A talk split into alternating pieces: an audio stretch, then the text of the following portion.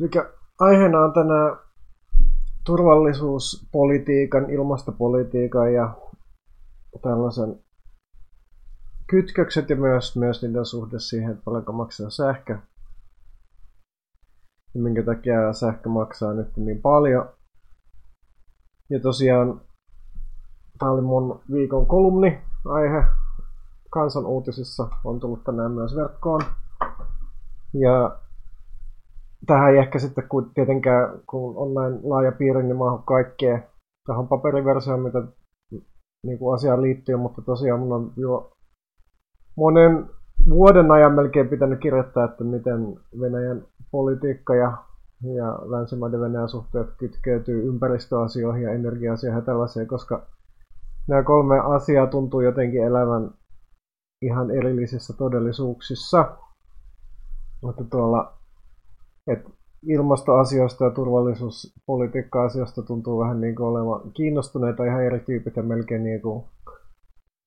koko niin kuin kuviot ja tällaiset, niin on niissä molemmissa erilaiset ja melkein myös se, että ketkä on,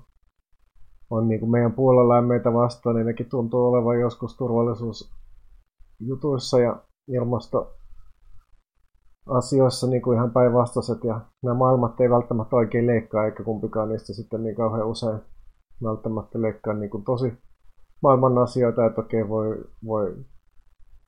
leikata sikäli, että onko talvi tai ei, mutta siltä mitä niin kuin mikäkin maksaa ja, ja, ja riittääkö rahat, niin sen kanssa ei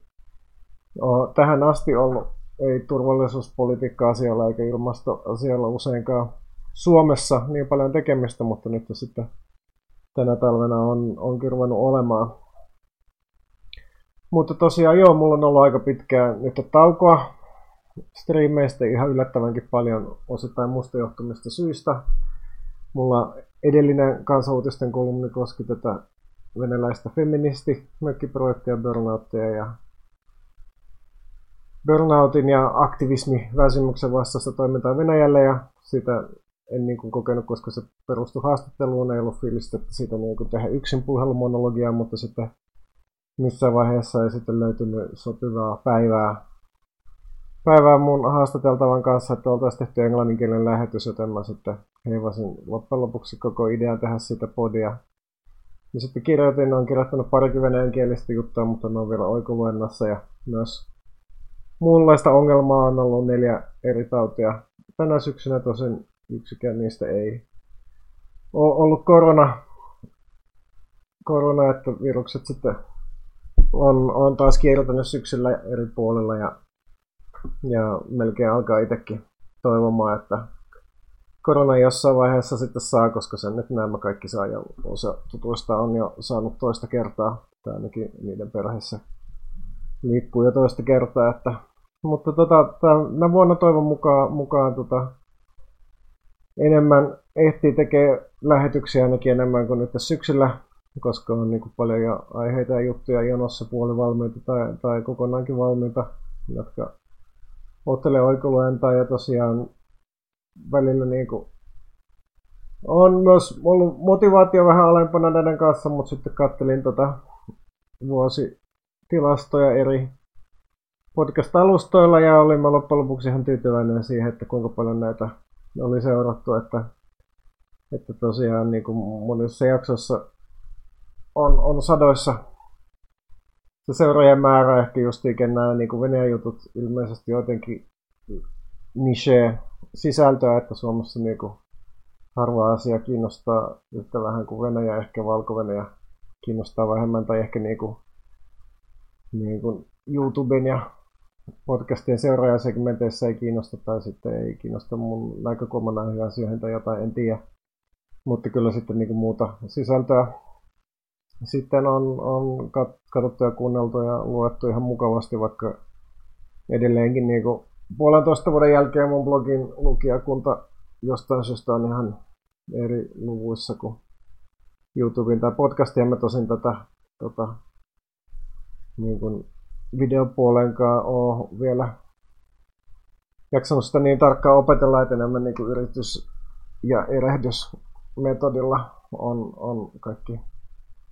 niin kuin mitä on tästä asiasta oppinut, niin mennyt. Mutta tosiaan joo, ei ole oikeastaan sitten valittamisen aihetta, koska mä näitä niin kuin, aihepiireitä ole sen perusteella valinnut, että mihinkähän tulisi enemmän katsoa tai kuuntelemaan, vai just sen mukaan, mitä eniten kiinnostaa mitä mä pidän eniten relevanttina. Ja Venäjän aiheista en tosiaan tiedä, että kuinka paljon niitäkään sitten tulee olemaan, koska mä oon just kanssa uutisia tykännyt näistä jutuista kirjoittaa. Ehkä myös siksi, että en ole niin kuin halunnut haastaa riitaa vasemmistoliiton kanssa, kun on heidän lehti kuitenkin kyseessä, niin on sitten valinnut tällaisen aiheen, joka ei yleensä en näissä ole sitten jaksanut sivuta tai justinkaan viittinyt sivuta kotimaan politiikkaa, kun helposti sitten, sitten tota, tulisi ehkä haukuttua ruokkivaa kättä ja varmasti sitten nämä tota, saattaa enemmän sitä lehden pientä ja hupenevaa lukijakuntaakin kiinnostaa nämä, nämä Venäjän jutut. Mä myös ikään kuin Venäjän asiantuntijana itse niin heille aikanaan myin siinä vaiheessa, kun päätin tota, etsiä mun kolumneille uutta kotia sen jälkeen, kun Voiman verkkolehti oli, oli ikään kuin vähän niin kuin jäädytetty sinne. Siellähän mä tämän aloitin. Tähän on 13 vuotta sitten, mutta nyt tosiaan kanssa uutiset aikoo taas keväällä vähentää niiden ilmestymistahtia, että tulee vain kerran kuussa. En sitten tiedä, että kuinka paljon aikoo omaa verkkoa panostaa. Mulla sinänsä olisi ihan fine, että nämä mun, mun, vaikka nämä mun jutut tulisikin pelkästään verkkolehdessä, koska siellä varmaankin on lukijoita tai kiinnostuneita vähintään yhtä paljon kuin paperipuolella. Mutta joo, ehkä nyt voi siirtyä itse asiaan, asiaan että tota, aiheena on tosiaan Nord Stream kaasuputki, turvallisuuspolitiikan ja ympäristöpolitiikan kytkökset. Ja kuten tuossa alussa sanoin, niin usein niin tuntuu, että ilmastoasiat ja turvallisuuspolitiikka ne kiinnostaa eri ihmisiä, niitä harrastaa, ne keskustelijat on eri ihmisiä ja, ja myös jotenkin kaikki velikuviot ja liikkeet jotenkin elää erillisissä todellisuudessa, että joskus jopa niin kuin tahot, joita turvallisuuspolitiikassa pidetään uhkana, niin ne, jotka pitää, pidetään liittolaisena, niin ne on niin kuin ympäristö- ja ilmasto- ja turvallisuuspolitiikassa ihan päinvastaiset, eikä kumpikaan niistä ole tähän asti välttämättä heijastunut siihen, kuinka paljon täällä Suomesta joutuu sähkössä tai muista tuotteista vastaamaan, mutta tänä päivänä nämä aiheet on alkanut toisiaan leikkaamaan ja tosiaan tänään on aihe keskustella ja kommentoida se, että miksi näin. Mutta tosiaan, kuten ehkä tämän lähetyksen kuuntelijat ja katselijat tietää, niin kivihiili on, on Euroopassa yhä enemmän no-no, ja Euroopan eri maat on pyrkinyt kivihiiltä korjaamaan maakaasulla, ja maakaasu on tosiaan suurin yksittäinen tuottaja, tai mihin Eurooppaan. Mistä eurooppalainen maakaasu tulee, niin se tulee pääosin Venäjältä, sieltä tulee about 40 prosenttia Euroopan käyttämästä maakaasusta, ja Suomessa varmaankin huomattavasti suurempi osa ei nyt sitä lähtenyt tätä juttua varten lunttaamaan Suomessa on jonkin verran sitten viime aikoina ruvettu käyttämään nestekaasua myös sitten jos täysin riippuvaisia Venäjän kaasusta, mutta edelleenkin sieltä suuri osa Suomen kaasusta tulee. Ja Venäjä ja Ukraina tästä niin kuin kaasuputkesta on riidellyt jo melkein 30 vuotta, melkein heti Ukraina itsenäistymisen jälkeen Ukraina ja Venäjä on aloittanut riitelyn siitä, että kuinka paljon Venäjä pitäisi Ukrainalle maksaa kaasun kautta kulusta ja ne rahat ei ole ollut mitään pieniä, että Ukrainan bruttokansantuotteesta etsiskelin siitä lukuja ja, ja luin vähän tausta-artikkeleita, niin 4 prosenttia on tota, ollut Venäjän pelkästään näitä niin kuin kaasu- ja öljyn kauttakulkumaksuja. Ja se on tosiaan huomattava määrä ja, ja budjetista sitten vielä paljon, paljon suurempi osuus. Itse asiassa korjaus pelkästään niin kuin kaasu kuljetuskorvaus on ilmeisesti ollut 4 prosenttia, että öljystä maksetut korvaukset sitten vielä siihen päälle. Ja tosiaan näiden konfliktien ansiosta myös siis Venäjä on, on kaikki nämä vuodet myös syyttänyt, että Ukraina varastaa sitä kaasua siitä putkesta. Tästä en tietääkseni ole koskaan niin kuin, kukaan niin kuin länsimaa sanonut jotain eikä jaata, mutta mutta tota, Ukraina kovasti kiistää, että he eivät mitään kaasua varasta, mutta joka tapauksessa on tota, hyvin tällainen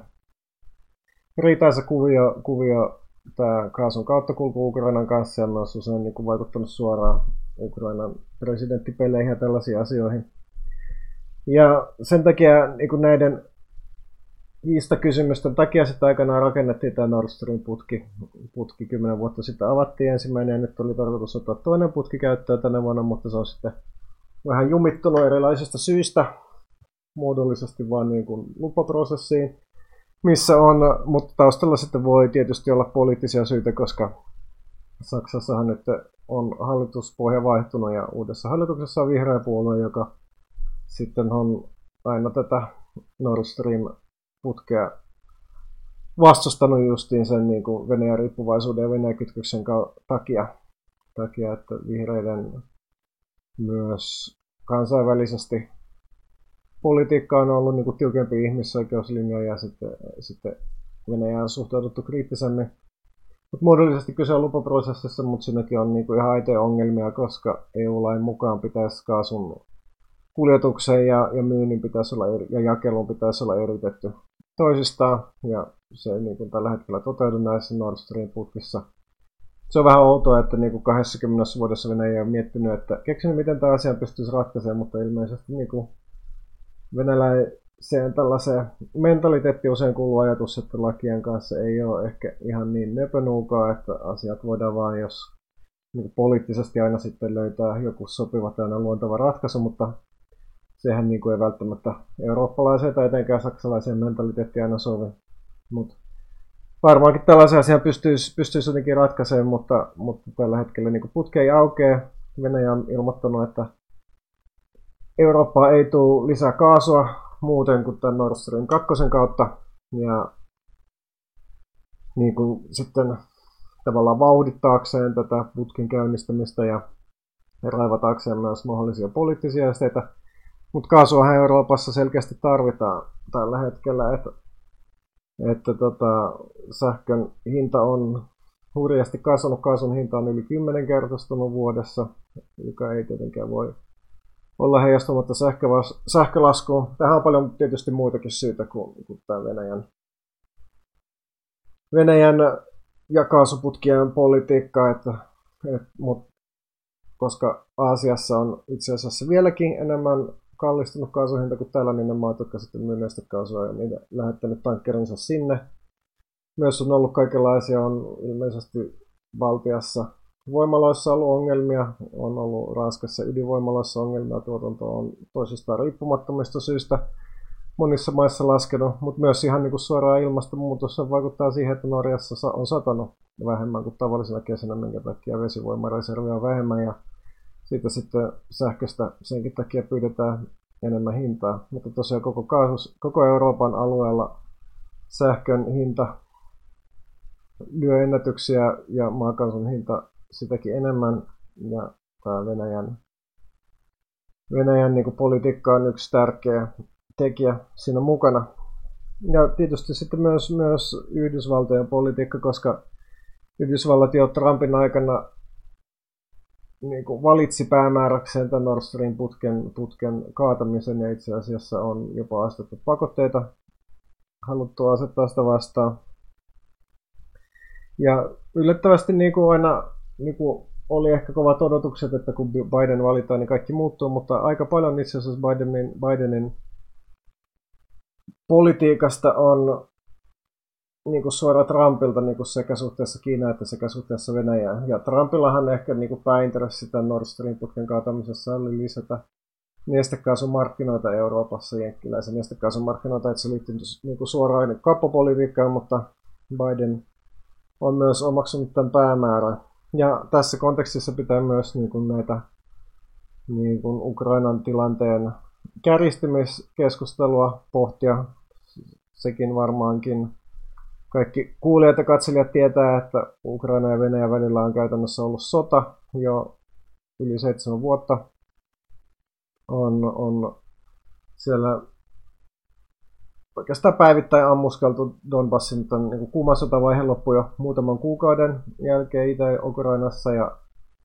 Venäjän joukot on siellä pitänyt matalampaa profiilia näissä niin kuin kapinallisissa tasavalloissa, Donetskin ja Luhanskin kansantasavalloissa, mutta niin kuin viikoittain tulee edelleenkin kuolonuhreja tällä alueella, että siellä on jatkuvasti niin kuin ammuskellaan vähän enemmän tai vähän vähemmän, joskus siellä sitten myös alueella edelleen asuvia siviiliä kuolee ja se on tällainen vähän niin kuin jäätynyt konflikti, mutta, mutta jatkuvasti kuitenkin ihmisiä kuolee näissä sotatoimissa, vaikka rintama ei ole, ei ole viimeisen seitsemän vuoden aikana olennaisesti siellä liikkunut, tai vajaa seitsemän vuoden aikana siinä 2015 alussa oli isoin viimeisimmät tällaiset rytinät. Ja tosiaan, mutta tosiaan tota, marraskuun alussa, tai on ollut marras, marras ja joulukuussa on ollut, ollut kaikenlaisia kahnauksia. Yhdysvallat soi, toi Mustalle merelle omia sotalaivoja ikään kuin tällaisena osana tyypillistä kiertoetta, mutta Venäjä sitten reagoi siihen tyypillisessä tapansa vähän niin kuin norsu posliinikaupassa, että sulki melkein koko Asovan meren tykistöharjoituksia varten ja sitten ehkä siellä niin kuin jonkin verran myös ampui, mutta käytännössä niin kuin kielsi kaiken, kaiken kulkemisen siellä merellä, joka on, on siis Asovan meri sekä Venäjä että Ukraina hallussa, mutta Ukraina ei sieltä tällä hetkellä pysty pois purjehtimaan, koska Venäjä päästä sen Kertsin sillan ali Krimiin niin kuin, ja Venäjän yhdistävän sillan ali ukrainalaisia mitä aluksia. Ja sitten myös marras joulukuun vaihteessa sitten alkoi koko tämä keskustelu, että syntyykö Ukrainassa sota, koska Yhdysvallat lähetti NATO-liittolaismalle tiedusteluaineistoa, jonka mukaan sitten Venäjä on keskittänyt Ukrainan rajalle huomattavasti suuria joukkoja ja mahdollisesti sitten suunnittelee hyökkäystä sinne ensi vuonna. Mutta on kuitenkin enemmän kuin epätodennäköistä, että tämä koko keskustelu mahdollisesta uuden täysimittaisen sodan aloittamisesta liittyy myös tähän kaasuputkipolitiikkaan ja kaasukauppapolitiikkaan. Ja tästä niin kuin kertoo se, että siitä huolimatta, että Ukrainassa periaatteessa Venäjä on vuoden aikana kiristynyt. Siellähän presidentti Zelenski aikanaan valittiin, koska hän lupasi neuvotella Donbassin konfliktin ja Krimin valtauksen poliittisen ratkaisun Venäjän kanssa, eli oli tällainen vähän niin kuin vaihtoehto aggressiivisemmalle politiikalle, mutta sitten käytännössä sitä huolimatta, että oli, hänellä oli huomattava mandaatti ja valtava ryhmä, oma ryhmä siellä Ukrainan eduskunnassa eli radassa, niin tämä on osoittautunut sisäpoliittisesti mahdottomaksi. Tämä koko rauhansopimus tai Minskin rauhansopimus, joka sitten lopetti nämä kaikista aktiivisimmat sotatoimet, niin se on aina ollut Ukrainassa älyttömän epäsuosittu, koska se on tietysti solmittu tilanteessa, jossa Ukraina on ollut altavastaajan asemassa ja Ukrainassa sitten on aika paljon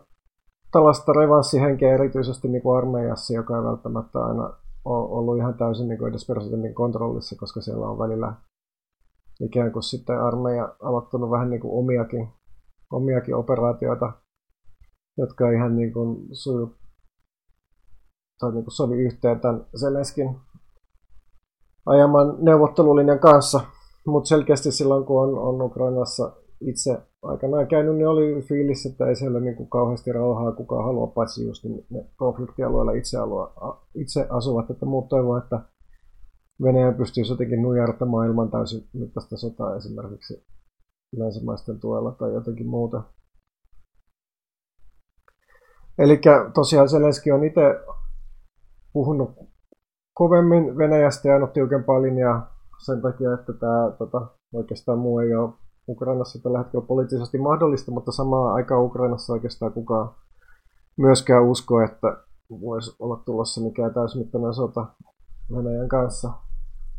Ja myöskään, myös esimerkiksi siellä Ukrainan kansallisen turvallisuus- ja puolustusneuvoston sihteeri Oleksi Danilov justiin vähän ennen uutta vuotta joulupäivinä sitten omassa lehdistökonferenssissa ilmoitti, että mitään niin Ukrainan tiedustelutietojen mukaan ei ole siellä mitään tällaisia erityisiä joukkokeskittymiä havaittu siellä rajalla, että siellä oli niin kuin vähän yli 90 000 sotilasta Ukrainan tiedustelun mukaan ollut aikaisemmin ja, ja nyt oli sitten hieman yli 100 000, että ehkä 10 10-15 000 lisää sotilasta oli ukrainalaisten tietojen mukaan. Tietysti voi olla, että Tämäkin oli jokin monimutkainen 4D-shakkipeli. Voi olla, että Ukraina totesi, että tällaisten uhkakuvien esittely ei Ukrainan Ukrainan omien etujen mukaista, vaikka jotain niin kuin mahdollisesti uhkia on olemassa, mutta toisaalta tämän hetken Ukrainan aktiivinen armeija on 2500 000 ja mobilisaatioreservi sitten siihen vielä noin 700 000 henkeä päälle, että se on aika selvää, että sadalla tuhannella tai edes kahdella sadalla tuhannellakaan sotilailla ei Venäjä pysty Ukrainaan hyökkäämään. Hyökkäämään tai voi tietysti hyökätä, mutta tuskin siellä kovin, kovin pitkälle etenee, että jotenkin tämä tota, kärjistyskeskustelu, joukkojen keskustelu, joukkojen keskityskeskustelu ehkä niin kuin voisi myös Suomessa sisältää pikkasen enemmän lähdekritiikkiä ja, ja myöskin niin kuin voitaisiin ehkä pyrkiä tutustumaan muihinkin lähteisiin, esimerkiksi ukrainalaisiin paikallisiin lähteisiin, koska Ukrainassa ei todellakaan niin kuin ole yleinen, mielipide, yleinen mieliala ei ole Ukrainassa ollut mikään niin kuin, niin kuin sota odotteleva tai sota uskova. Tietysti usein niin kuin, yleinen mieliala voi, voi tässä suhteessa olla väärässä, mutta, mutta, tota, mutta tota, luulen, että siellä niin kuin lähempänä asiat ehkä hieman kuitenkin näkyy selvemmin kuin Suomessa, jossa sitten kaikki nämä tiedot sitten kulkee myöskin siellä Amerikan kautta. Ja tosiaan ehkä niin kuin sitten, sitten aika nopeasti Yhdysvalloissakin jouduttiin niin kuin ikään kuin tai ikään kuin bluffi tunnustamaan ja 8. joulukuuta Biden sitten omassa lehdistä tilaisuudessa jo ilmoitti, että niin kun Yhdysvallat ei ole lähettämässä Ukrainaan joukkoja, mikä tietysti merkitsee sitä, että, että Ukraina ei pysty, pystyisi täysmittaista sotaa voittamaan, koska täysmittaisessa sodassa tietenkään Ukrainalla ei ole Venäjä vastaan mitään mahdollisuuksia, että mahdollisuudet niin puolustautua riippuu täysin niin länsimaiden kiinnostuksesta Ukrainaa puolustaa, mikäli tällainen teoreettinen täysmittainen sota joskus, joskus syntyisi, kun Biden ilmoitti, että ei ole niin kuin sotilaallisesti puolustamassa Ukrainaa, niin siitä sitten Putin rohkaistui ja ilmoitti, että länsimaiden on nyt neuvoteltava